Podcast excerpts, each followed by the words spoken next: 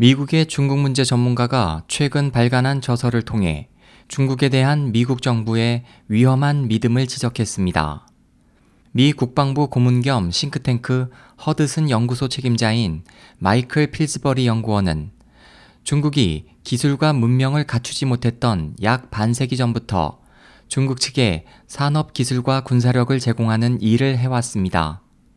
중국에 대한 연구가 시작된 1969년 당시 미국 지도자들은 중국을 원조하는 것은 중국이 민주주의 대국으로 발돋움하는 것을 도울 수 있다고 생각했습니다.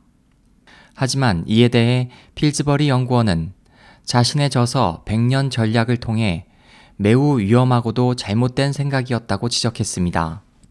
중국에 대한 연구 초기 필즈버리 씨는 중국이 서서히 서구형 방침으로 돌아설 것으로 봤고 지역 또는 세계 질서 문제에 대한 양국의 견해 차이는 메워질 수 있다고 믿었지만 결국 기대는 실현되지 않았습니다.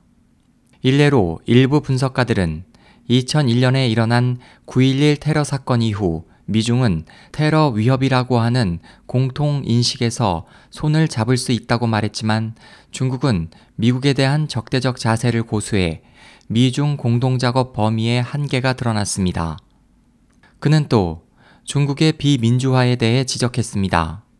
중국은 개혁 개방 정책 이후 30년간 크게 변화했지만 정치적 이데올로기는 계속 공산주의를 고수했습니다. 필즈버리 씨는 중국 광둥성 둥간 인근의 한 마을에서 진행된 민주주의 선거를 목격했습니다. 당시 선거에서 후보자가 포스터 게시와 TV 등을 이용해 자신을 알리는 것이 허용되지 않았고 정부의 여러 정책에 대해 토론하는 것도 금지됐습니다. 1940년대 미국 정부가 중국에 대해 연구한 결과 중국은 미국이 실시하는 전략과는 완전히 다른 방식을 취했던 것이 밝혀졌습니다.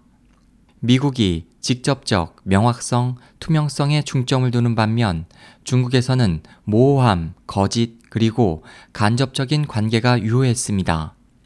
필즈버리 씨는 이것은 중국 문학의 영향이라고 지적하고 마오쩌둥은 군사 전략상 속임수를 강조했다. 속임수는 적의 계획을 붕괴해 그들을 혼란에 빠뜨릴 수 있다는 정신 분석가의 자료를 인용했습니다. 1990년대 필즈버리 씨는 미 국방부와 중앙정보국 CIA의 의뢰로 중국에 대한 연구를 시작한 지 얼마 후 중국 정부의 강경파들이 미국의 정책 담당자로 하여금 중국의 군사, 산업기술, 경제 원조 등에 오인하도록 조종했다는 사실을 발견했습니다.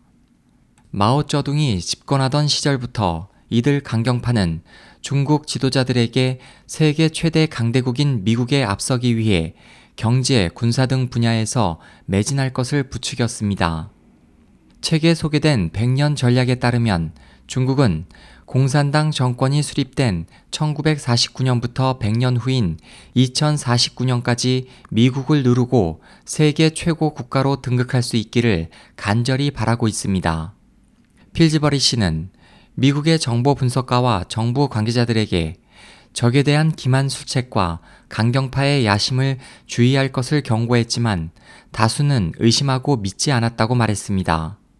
그는 또 100년 전략의 핵심은 해당 계획을 비밀리에 수행하는 것이라면서 이 전략은 문서화되진 않았지만 베이징 지도부에게는 공공연한 비밀이라고 지적했습니다. 하지만 최근 이 전략이 차츰 공개되고 있습니다. 시진핑 정권이 들어선 2012년경부터 중국에서 오랫동안 교류해온 싱크탱크와 학자들은 중국 주도의 세계 질서에 대해 말하면서 이 계획이 예상보다 빨리 진행되고 있다고 밝혔습니다.